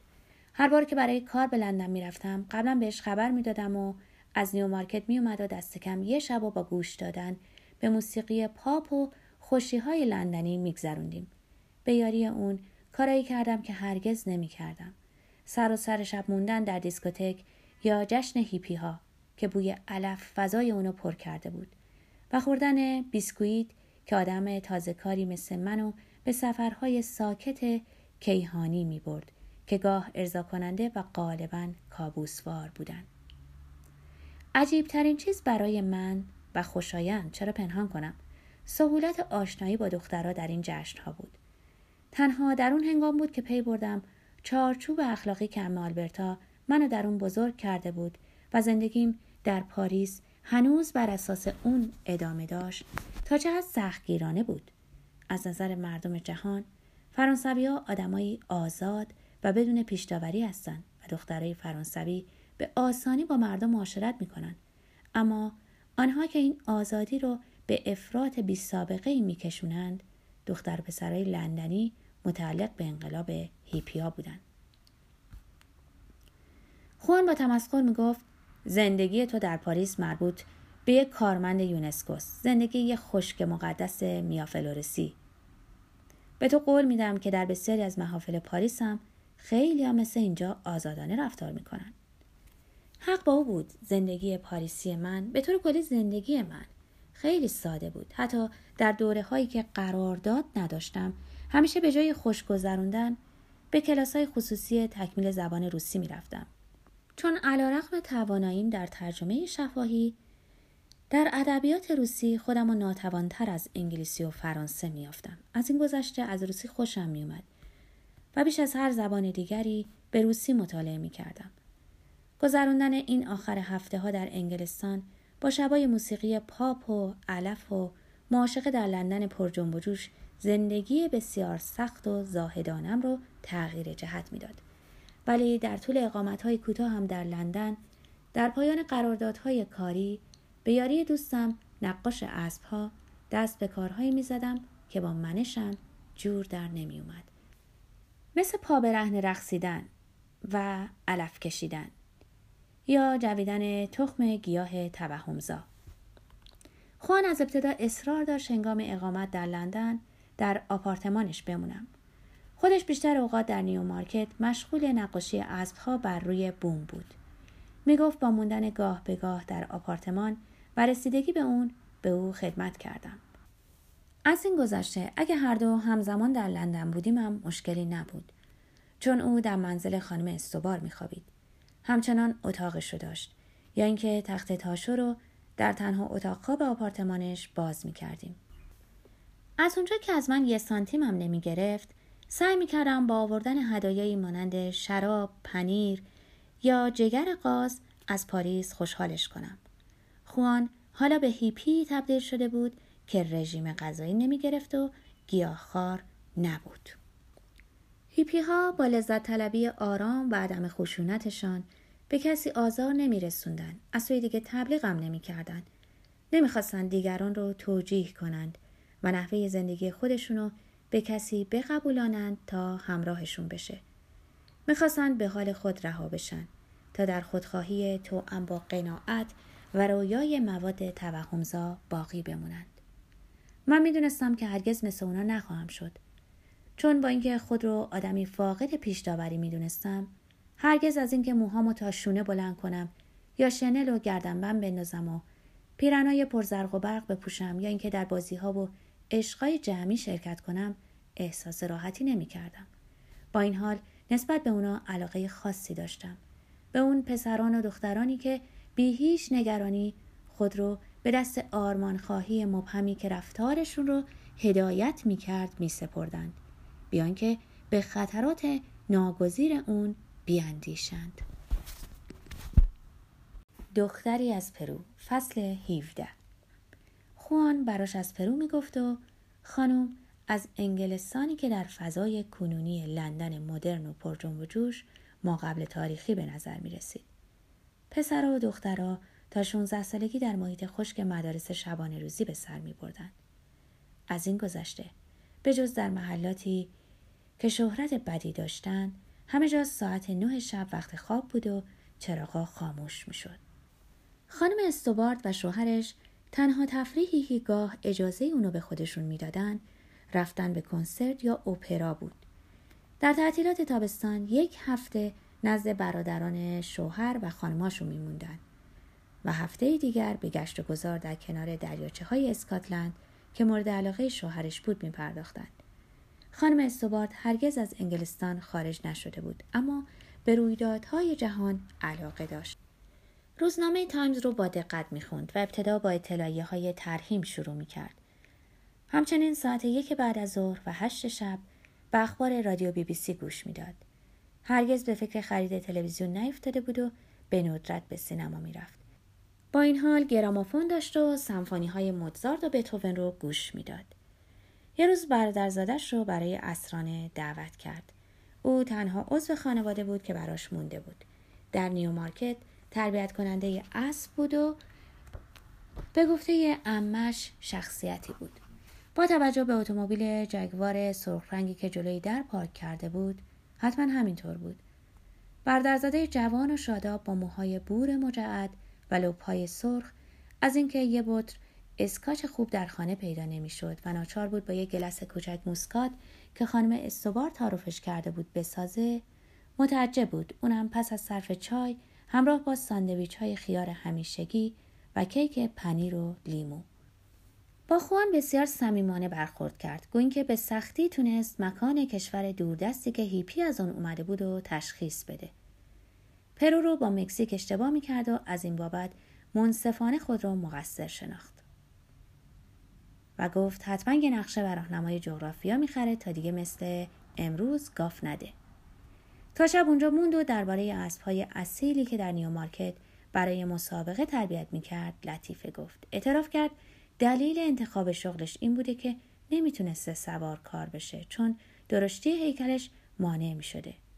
برای سوارکاری باید خیلی فداکاری کرد اما بهترین شغل دنیاست پیش از رفتن با خوشحالی طرح زغالی رو که خانبارتو از استر کشته بود تماشا کرد و با قاطعیت گفت این یه اثر هنریه کمی بعد یادداشتی چند سطری به دست دوستم رسید که پس از ملاقات خیابانی با خانم استوبارد و استر زندگیشو به کل تغییر داد.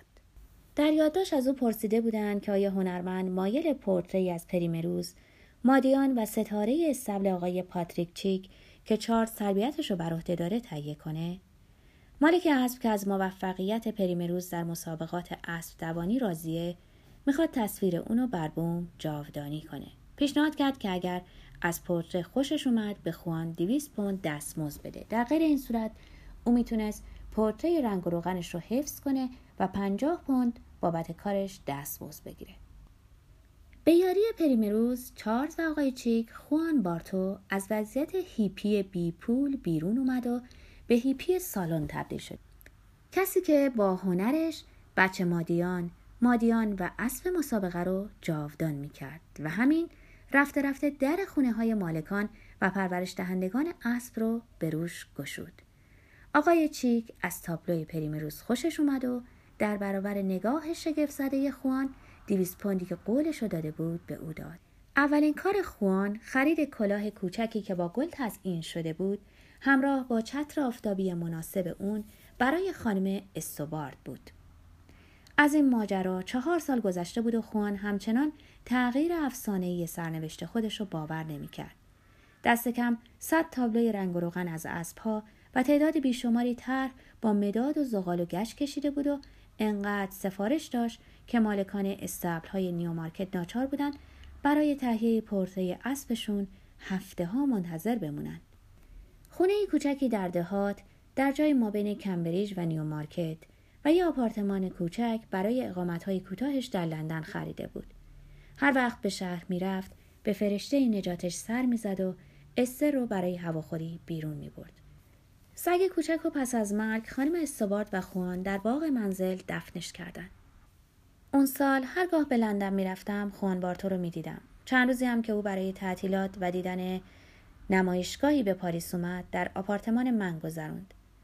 مد هیپی هنوز به پاریس نیامده بود و در خیابان مردم برمیگشتن و خوان و لباساش رو تماشا می‌کردن. آدم معرکه بود.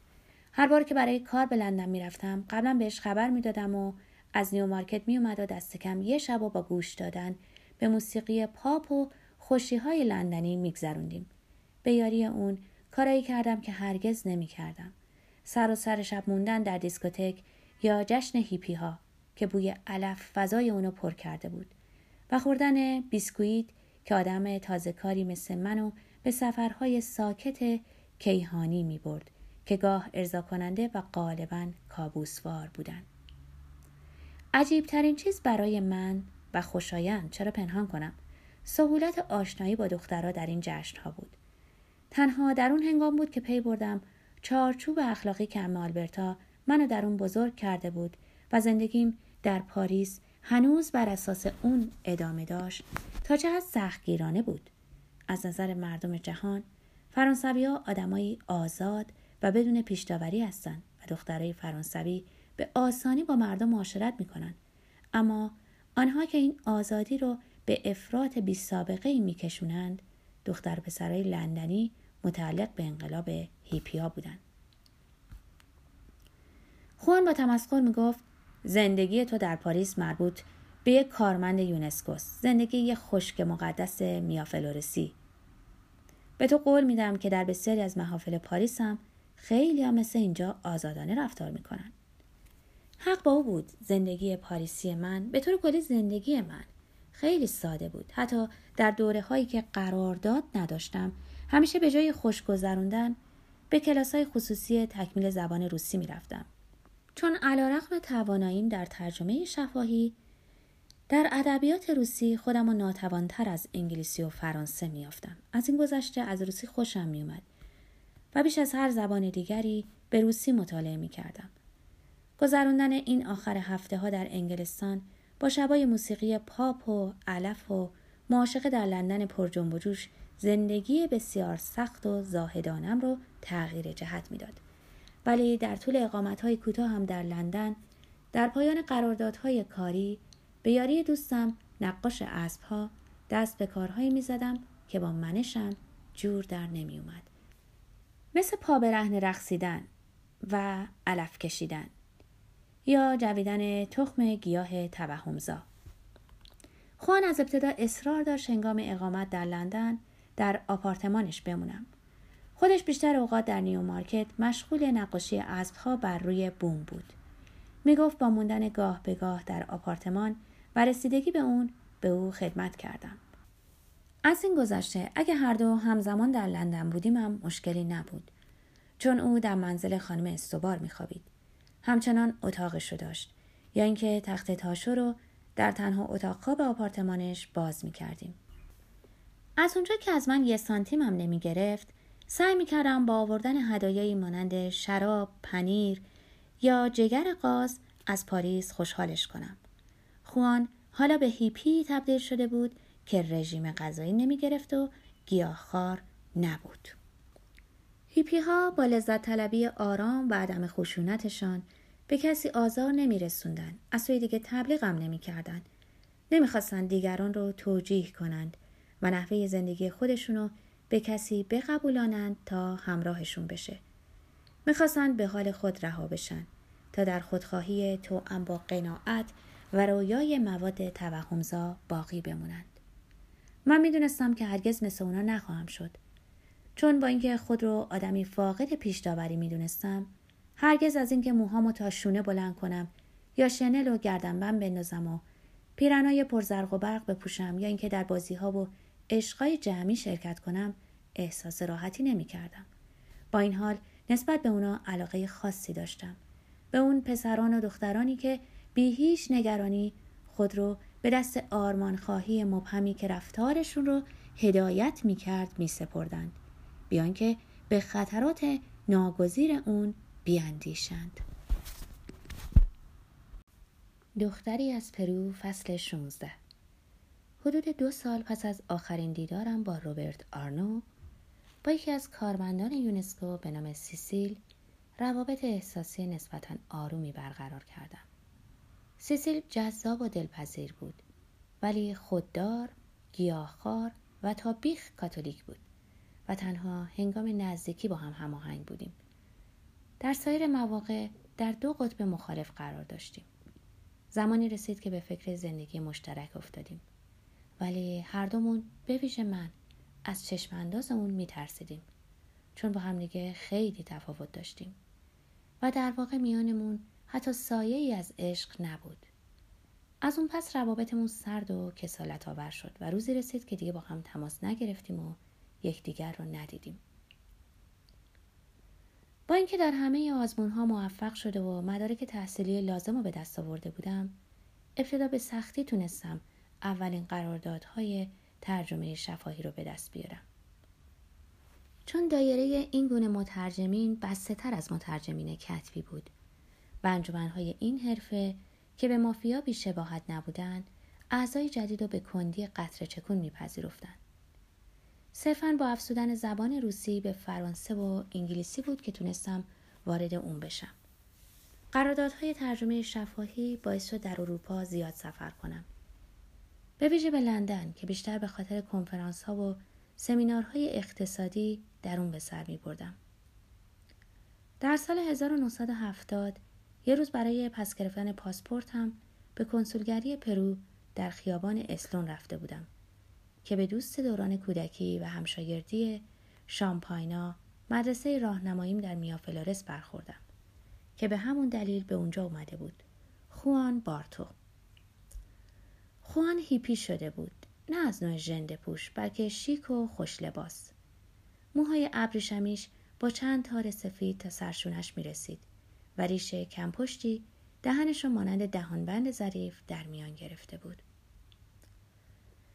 یادم میومد که در نوجوانی قد کوتاه و توپل بود اما حالا از من چند سانتیمتر بلندتر لاغر و مثل عکس های مجله های مد شیک پوش بود شلوار مخمل آلبالویی پوشیده و مثل این بود که سندلهاشو نه از چرم بلکه از پاپیروس درست کرده بودن.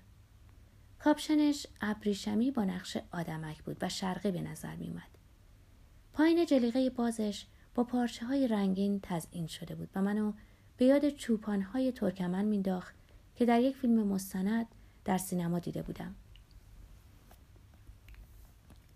برای نوشیدن قهوه به کافه در حوالی کنسولگری رفتیم و صحبتمون چنان گل انداخت که برای نهار به رستورانی دعوتش کردم. نزدیک به دو ساعت با هم بودیم. اون حرف زد من گوش می‌دادم و گاه به جوابهای کوتاه اکتفا می کردم. ماجرای زندگیش به درد رمان نوشتن می‌خورد. یادم آمد که در آخرین سالهای راهنمایی خوان به عنوان مجری برنامه فوتبال در رادیو کار می‌کرد و دوستانش پیش بینی می‌کردند که در آینده خبرنگار ورزشی بزرگی بشه. خودش گفت در واقع یه حوث کودکانه بود کاری که همیشه به اون علاقه داشته نقاشی بود او به مدرسه هنرهای زیبای لیما رفت و در یه نمایشگاه جمعی در انیستوتوی هنرهای معاصر شرکت کرد بعد پدرش اونو برای ادامه نقاشی و طراحی به مدرسه هنری در لندن فرستاد. وقتی به انگلستان رسید به نظرش اومد که لندن شهر خودشه. و تصمیم گرفت هرگز اونو ترک نکنه. اما وقتی به پدرش گفت که دیگه به پرو باز نمیگرده پدر از فرستادن پول خودداری کرد. و از اون پس زندگی بسیار فقیرانه هنرمند خیابانی آغاز شد. خوان به کشیدن پرده گردشگران در میدان لستر یا کنار فروشگاه ها یا کشیدن تصویر پارلمان یا برج لندن با گچ بر کف پیاده پرداخت. در پایان کلاهش رو جلوی خیابون گردان می گرفت تا پولی جمع کنه. شبها در مهمانسرای جوانان YMCA انجمن مردان جوان مسیحی یا مسافرخانه های فقیرانه دیگه میخوابید و مثل سایر ولگردان شبهای زمستان و در خوابگاه های مستمندان که توسط کلیسا اداره می‌شد میگذروند. جلوی کلیساهای محل یا سایر سازمانهای خیریه که روزی دو بار سوپ گرم می‌دادند در صفهای طولانی میایستاد غالبا زیر آسمان در پارک ها یا روی کارتون جلو در مغازه ها میخوابید خودش گفت به انتهای ناامیدی رسیده بودم اما در تمام اون مدت چنان احساس ناچاری نمی کردم که از پدرم بلیت برگشت به پرو رو بخوام. علی رغم تهیدستی با سایر هیپی های ولگرد قرار گذاشت به کاتماندو بره و در آنجا بود که پی برد زنده ماندن بدون پول در نپال دوستدار معنویت سختتر از اروپای مادی بود. نزدیک بود از گرسنگی و بیماری بمیره. چون در هند به تب مالت مبتلا شد و چیزی نمونده بود به دیار باقی بشتابه اما همبستگی یارانش در این تجربه فوق انسانی به دادش رسید. کاملا به این زندگی ولگردی و اینکه خیابان خونش باشه عادت کرده بود تا اینکه یه روز برق برگشت و شانس بهش رو آورد. جلو موزه ویکتوریا در خیابان برامپتون با زغال طراحی پورتره می‌کشید و بابت اون دو پوند دریافت می‌کرد. که روزی خانمی با چتر آفتابی و دستکش ابریشمی ناگهان از او خواست تصویر سگ کوچکش رو بکشه. سگ که خانم قلادش رو در دست داشت از نژاد کینگ چارلز بود با خالهای سفید و قهوه‌ای. اونو خوب شسته و پشماش رو با برس و شونه مرتب کرده بودن و در میون سگها یک بانو بود. سگ بانو که سگی شکاری با پشمهای بلند و گوشهای آویخته بود استر نام داشت. دو پورتری که خوان کشید از نیمرخ و تمام رخت خانم افسون کرد. اما وقتی می‌خواست دستمزد اونو بده پی برد که یه پاپاسی هم نداره چون کیف پولش رو دزدیده بودن. یا اینکه اونو در منزل جا گذاشته بود. خوان به او گفت اشکالی نداره و برای من کار روی چنین مدل متشخصی باعث افتخاره. خانم که گیج و پر از قدردانی بود رفت اما پس از چند لحظه برگشت و کارت ویزیتش رو به خوان داد. و بهش گفت که هر وقت از نزدیکی منزل من رد میشین زنگ در رو بزنید و به دیدن دوست جدیدتون بیایید و با دست به سگ اشاره کرد. خانم استوبارد پرستار بازنشسته و بیوه بیفرزند فرشته محافظ خوان بارتو شد. با چوب جادویش اون از خیابانهای لندن نجات داد و رفته رفته از او خواست خودشو بشوره. یکی از نتایج زندگی خیابانی اینه که هرگز به هموم نمیری و حتی متوجه نمیشی که بوی بدی میدی. خوراک و پوشاکش رو تامین کرد و اونو به یکی از انگلیسی ترین محافل انگلستان معرفی کرد. جهان صاحبان استبل در نیو مارکت جایی که مشهورترین اسبهای مسابقه انگلستان و شاید سراسر جهان به دنیا میان رشد می‌کنن و میمیرن خانم استوبارد در یکی از گوشه های دنج محله ایان نشین تنها با سگ کوچکش زندگی می‌کرد. خونه دارای باقی بود که خودش به اون رسیدگی می‌کرد و بسیار چشم نواز بود. اون از شوهرش که پزشک متخصص کودکان بود به ارث برده بود. پزشکی که سراسر عمر رو در بخشها و در مانگاه بیمارستان به مداوای کودکان دیگه گذرونده بود. بیان که خود بتونه یه بچه داشته باشه. خوان بارتو یه روز که خودش رو بیش از همیشه گرسنه تنها و مشوش میافت در خانه بیوه زن رو زده بود. خانم فوری اونو شناخت. اومدم از دوستم استر احوال پرسی کنم و اگه زحمتی نیست یه قطع نونم می‌خورم. خانم با لبخند گفت بفرمایید تو جوان هنرمند اگه ممکنه اول صندله کثیفتون رو پاک کنید. می‌تونین زیر شیر باغ پاهاتونم بشوین. به گفته خوان بارتو خانم استوارد فرشته بود که از آسمان اومده بود. او طرح زغالی که خوان از استر کشیده بود رو قاب کرده و جوری روی میز کوچک سالن گذاشته بود که به چشم می‌خورد. از خوان خواست دستهاش رو هم با آب و صابون بشویه. از همون لحظه اول حالت مادری مقتدر رو گرفت. براش دو ساندویژ خیار درست کرد با یه فنجون چای. مدتی روده درازی کردن و بعد خانم از او خواست زندگیشو شهر بده. می‌خواست همه چیز درباره دنیا بدونه و اصرار کرد خوان درباره هیپی ها هم بگه. اینکه چطوری بودن از کجا می اومدن و چطور زندگی می‌کردن. از اون پس خوان نه تنها برای غذا خوردن بلکه به این خاطر به دیدنش می‌رفت که از گفتگو با اون لذت می‌برد. درسته که هفتاد ساله بود اما روحیه یه دختر پونزه ساله رو داشت.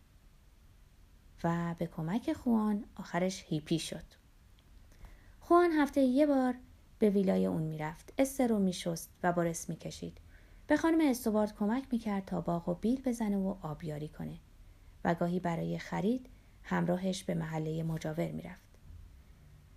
حتما ساکنان برجوهای محله با کنجکاوی این زوج ناهمگونو تماشا می‌کردن خوان در آشپزی کمکش می‌کرد. خوراک های پرویی مانند دلمه سیب زمینی مرغ با ادویه تند و ماهی خام خوابونده در آبلیمو به او آموخت. ظرفها رو میشست و بعد از غذا گپ می‌زدن و به موسیقی که خانم میگذاشت و براش تازگی داشت گوش می‌دادن خانم یک متودیست مؤمن بود. اما بر پیش داوریهاش فائق اومد و به خوان پول داد تا براش ماری جوانا تهیه کنه چنان نسبت به همه چیز کنجکاو بود که اگه خوان تشویقش می‌کرد ممکن بود یه قرص LCD هم بخوره رابطه اونا چیزی بیش از دوستی بود و علا رقم اختلاف سن، زبان و ملیت به گونه رفاقت همراه با تفاهم و همدلی تبدیل شده بود. به طوری که خوان احساس می‌کرد که او مادر، خواهر، دوست و فرشته محافظشه. ابتدا خوان هفته یه بار به دیدن خانم استوارد می‌رفت اما بعد هفته دو و سه بار به اونجا می‌رفت و آخر سر تمام وقت در منزل خانم استوارد که اتاق کوچک شوهر مرحومش رو به او واگذار کرده بود نقل مکان کرد. برخلاف آنچه خوان رو نگران می کرد همه چیز به خوبی گذشت. خانم خونه به هیچ وجه در زندگی خوان دخالت نمی کرد و ازش نمی‌پرسید چرا بعضی شبا به منزل نمیاد یا هنگامی میاد که ساکنان محله سر کار میرن. او کلید در خونه رو به خوان داده بود. خوان با خنده می‌گفت فقط یه چیز از من می‌خواست اینکه هفته دو بار به همون برم. چون در این سه سالی که خیابونگرد و هیپی بودم به کل وجود دوش رو فراموش کرده بودم. اما در منزل خانم استوبارد رفته رفته این رفتار میافلورسی که گرفتن دوش روزانه باشه رو باز یافتم. البته خوان در رسیدگی به باغ آشپزی کمک می‌کرد. استر رو میگردوند و کیسه زباله رو بیرون می‌برد. اما در حالی که هر یک فنجانی چای در دست داشتن جلوی یه بشخاب بیسکویت زنجبیل با خانم استوارد گفتگوهای صمیمانه و طولانی داشتند